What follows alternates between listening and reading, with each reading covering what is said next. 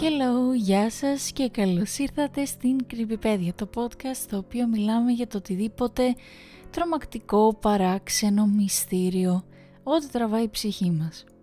Νομίζω όλοι ξέρουμε το πόσο σημαντικός είναι ο ύπνος στις μέρες μας, με τόσες έρευνες που έχουν βγει και τόσα άρθρα.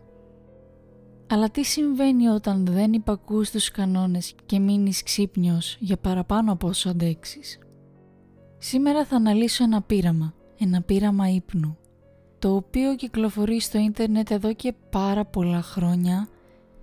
Είναι όμως αληθινό. Πάμε να ξεκινήσουμε με την ιστορία και η απάντηση θα δοθεί στο τέλος. Κατά τη διάρκεια του Β' Παγκόσμιου Πολέμου, ερευνητικές του Σοβιετικού καθεστώτος πραγματοποίησαν το γνωστό ρώσικο πείραμα ύπνου στο οποίο χρησιμοποιήθηκαν πέντε κρατούμενοι που είχαν φυλακιστεί λόγω των πολιτικών τους πεπιθήσεων και σκοπός των ερευνητών ήταν να εξετάσουν τις συνέπειες της έλλειψης ύπνου στον ανθρώπινο οργανισμό. Οι κρατούμενοι κλείστηκαν σε ένα σφραγισμένο χώρο όπου τους διοχετεύονταν ένα αέριο με το οποίο πειραματιζόντουσαν οι ερευνητές. Αυτό το αέριο ήταν ακόμη σε πειραματικό στάδιο αλλά είχε διαργετικές ιδιότητες και αυτό προκαλούσε στην ουσία τους κρατούμενους να παραμείνουν ξύπνοι. Εκείνη την εποχή δεν υπήρχαν κάμερες παρακολούθησης και έτσι ο χώρος διέθετε μικρόφωνα και μικρά παράθυρα διπλής όψεως, έτσι ώστε να μπορούν οι ερευνητές να κοιτούν μέσα αλλά όχι οι κρατούμενοι προς τα έξω. Υπήρχε επίσης τουαλέτα, στρώματα, νερό, μερικά βιβλία και αρκετή ξηρά τροφή για να συντηρηθεί ο κάθε κρατούμενος για ένα μήνα. Οι κρατούμενοι στην ουσία συμφώνησαν να υποστούν το πείραμα, αλλά με αντάλλαγμα την ελευθερία τους αν καταφέρουν να κρατηθούν ξύπνοι για 30 μέρες. Οι τρεις πρώτες μέρες κύλησαν ομαλά. Από ό,τι φαίνεται οι κρατούμενοι μεταξύ τους μιλούσαν κανονικά, όλα φαίνονταν μια χαρά μέχρι που μετά τη τέταρτη μέρα οι συζητήσεις γίνονταν όλο και πιο σκοτεινές στη θεματική και άρχισαν να παραπονιούνται για τις συνθήκες και τις προϋποθέσεις συμμετοχής τους στο πείραμα. Τότε εμφανίστηκαν και τα πρώτα σημάδια παράνοιας. Οι κρατούμενοι σταμάτησαν να μιλούν μεταξύ τους και άρχισαν να ψιθυρίζουν στα μικρόφωνα. Εννιά μέρες αργότερα ένας από τους κρατούμενους άρχιζε να ουρλιάζει και να τρέχει πέρα δόθε στον θάλαμο για περίπου τρεις ώρες, μέχρι που ξαφνικά ησύχασε. Από ό,τι φαίνεται, οι φωνητικές του χορδές έσπασαν. Το περίεργο είναι ότι όσο γινόταν αυτό επί τρεις ώρες, αυτός ο άνθρωπος να φωνάζει και να τρέχει μέσα στο θάλαμο, οι υπόλοιποι κρατούμενοι δεν έκαναν απολύτως τίποτα αλλά συνέχιζαν να ψιθυρίζουν στα μικρόφωνα. Σύντομα όμως άλλος ένας κρατούμενος ξεκίνησε να κάνει το ίδιο πράγμα με τον προηγούμενο, να τρέχει δηλαδή πέρα δόθε στο δωμάτιο ουρλιάζοντας με όλη του τη δύναμη. Οι άλλοι τρεις τότε ξέσπασαν ξαφνικά και άρχισαν να ξεσκίζουν όλα τα βιβλία που υπήρχαν γύρω τους σκουπίζοντάς τα με τις ακαθαρσίες τους και τα πετούσαν στο παράθυρο από το οποίο κοιτούσαν οι ερευνητές. Τις επόμενες μέρες στο θάλαμο επικρατούσε νεκρική σιγή και οι ερευνητές άρχισαν να αναρωτιούνται τι συμβαίνει αφού τα ποστά οξυγόνου δεν εξηγούσαν την περίπτωση να έχουν πεθάνει. Και για να προκαλέσουν κάποια αντίδραση ή απάντηση, οι ερευνητές έκαναν κάτι που είχαν αρνηθεί εξ αρχής να κάνουν – προσπάθησαν να τους μιλήσουν μέσω ενδοπικοινωνίας. Η ανακοίνωσή τους έλεγε «Θα ανοίξουμε τον θάλαμο για να τσεκάρουμε τα μικρόφωνα. Απομακρυνθείτε από την πόρτα και ξαπλώστε στο πάτωμα, αλλιώς θα πυροβοληθείτε. Αν συνεργαστείτε, ένας από εσάς θα κερδίσει την ελευθερία του». Ένας από τους κρατούμενους τους όμως απάντησε ήρεμα «Δεν θέλουμε να ελευθερωθούμε». Οι ερευνητές προσπάθησαν να κάνουν μια συζήτηση όμως Κανένας δεν απάντησε ξανά. Έκπληκτοι και περίεργοι ερευνητές αποφάσισαν τότε τη 15η μέρα να ανοίξουν το θάλαμο και να μπουν με τη βοήθεια του στρατού. Όταν ήρθε η στιγμή αντικατέστησαν πρώτα τον θάλαμο με το πειραματικό αέριο με καθαρό οξυγόνο.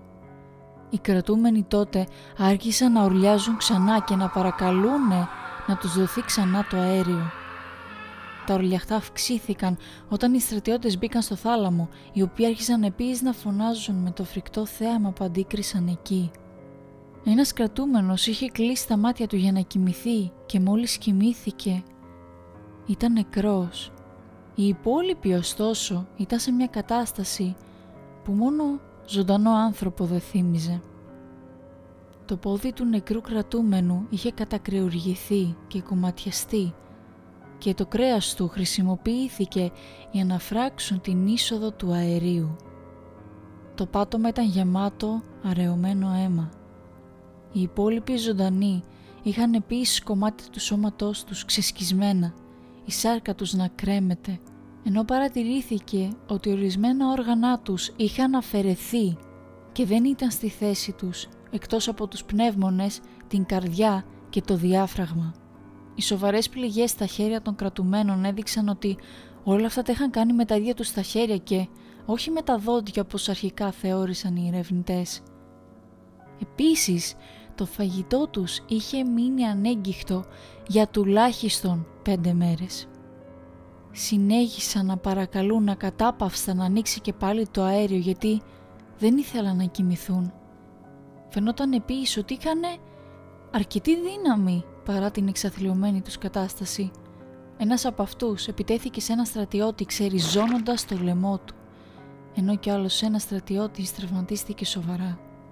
Λέγεται πως πέντε από τους στρατιώτες που συμμετείχαν στην επιχείρηση αυτοκτόνησαν μέσα στις επόμενες μέρες, μη μπορώντας να συνέλθουν από τη φρικτή τους εμπειρία. Άλλος ένας από τους εξαθλειωμένους κρατούμενους έχασε επίσης τη ζωή του, καθώς οι γιατροί δεν μπόρεσαν με τίποτα να τον ηρεμήσουν και να τον βοηθήσουν. Οι υπόλοιποι τρεις οδηγήθηκαν σε ιατρικές εγκαταστάσεις για να εξεταστούν. Οι δύο που μπορούσαν ακόμη να μιλήσουν ζητούσαν ξανά και ξανά να τους χορηγηθεί το πειραματικό αέριο που τους κρατούσε ξύπνιους. Ο τελευταίος ήταν αυτοτραυματισμένος σε πολύ άσχημο βαθμό και χρειαζόταν χειρουργείο στο οποίο όμως το σώμα του από ό,τι φαίνεται είχε ανοσία στο αναισθητικό. Πάλεψε με μανία μέχρι που όταν του δόθηκε μια μεγαλύτερη δόση αναισθητικού κατάφερε να ηρεμήσει και όταν έκλεισε τα μάτια του η καρδιά του σταμάτησε. Ο επόμενος που οδηγήθηκε στο χειρουργείο επίσης αντέδρασε όταν προσπάθησαν να του χορηγήσουν αναισθητικό και συμφώνησαν να συνεχιστεί το χειρουργείο χωρίς αυτό ξύπνιος και χωρίς να προβάλλει καμία αντίδραση, ο κρατούμενος υποβλήθηκε χωρίς αναισθητικό σε μια επέμβαση 6 ωρών, όπου οι γιατροί προσπάθησαν να επαναφέρουν στη θέση τους στα εσωτερικά του όργανα, συγκρατώντας τα με το δέρμα που είχε απομείνει τριγύρω. Αναφέρεται πως οι κρατούμενοι σε διάφορες στιγμές γελούσαν χαρακτηριστικά, ενώ ένας μετά την επέμβαση ψιθύρισε όσο μπορούσε στο γιατρό «Συνεχίστε να όταν οι ερευνητές τους ρώτησαν για ποιο λόγο αυτοτραυματίστηκαν και γιατί θέλουν τόσο πολύ να επιστρέψουν στο θάλαμο με το αέριο, εκείνοι απάντησαν «Πρέπει να μείνουμε ξύπνοι». Μην μπορώντας να συμφωνήσουν τι ακριβώς έπρεπε να κάνουν με τα πειραματόζωα, οι ερευνητές αποφάσισαν να τους ξαναβάλουν στο θάλαμο. Έτσι, τους έκλεισαν, αλλά είχαν φροντίσει να καταγράφουν τις εγκεφαλικές τους δραστηριότητες. Οι κρατούμενοι έκαναν μεγάλη προσπάθεια να μην κοιμηθούν και σταμάτησαν να προσπαθούν μόλις τους είπαν ότι το αέριο θα ανοίξει ξανά. Όταν ήταν να γυρίσουν πίσω στο θάλαμο, συμφώνησαν να μπουν μέσα και τρεις ερευνητές. Ένας από τους τρεις τράβηξε αμέσως στη σκανδάλη του όπλου του και πυροβόλησε έναν από τους κρατούμενους. Μετά έδειξε το όπλο του στον τελευταίο που έμεινε ζωντανός και τον ρώτησε «Τι είσαι, πρέπει να ξέρω» Ο κρατούμενος χαμογέλασε. Ξεχάσατε τόσο εύκολα. Είμαστε εσύ. Είμαστε η τρέλα που κρύβεται μέσα σε όλους σας, οικετεύοντας να ελευθερωθεί κάθε ώρα και στιγμή από το βαθύτερο υποσυνείδητό σας. Είμαστε αυτοί από τους οποίους κρύβεστε κάθε βράδυ. Ο ερευνητής σταμάτησε. Στη συνέχεια στόχευσε στη καρδιά του ατόμου και τον πυροβόλησε. Καθώς όμως ο τελευταίος κρατούμενος αφήνει τις τελευταίες του πνοές, είπε αδύναμα. Είμαι σχεδόν ελεύθερος. Και εδώ τελειώνει η ιστορία του ρωσικού πειράματος. Για να διευκρινίσουμε κάποια πράγματα, όχι. Αυτή η ιστορία δεν είναι αληθινή, είναι ένα creepypasta, το οποίο είχε δημοσιευτεί το 2010, αλλά έγινε τόσο διάσημο και τόσο αληθοφανές, διότι εκείνη την εποχή υπήρχαν πολλά περίεργα απάνθρωπα πειράματα, οπότε αυτό είναι μία από τις ιστορίες που δεν θα σου φαινόταν περίεργο αν σου έλεγαν ότι είναι αλήθινο.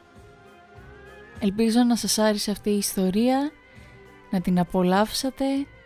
Αν θέλετε να βρείτε το podcast στα social media, υπάρχει το Instagram όπου είναι παπάκι κρυπηπέδια και υπάρχει και κανάλι στο YouTube όπου παίζουμε τρομακτικά παιχνίδια. Παιδιά, έπαιξα το Little Nightmare Series, το τελευταίο live stream. Δεν θα το ξανακάνω, μην αγχώνεστε. Είχα ξεπατωθεί, δεν υπάρχει αυτό. Anyways, εύχομαι να σας άρεσε, εύχομαι να το απολαύσατε, σας εύχομαι καλή συνέχεια και θα τα πούμε την επόμενη Παρασκευή σε ένα ακόμη επεισόδιο της Creepypedia. Bye bye!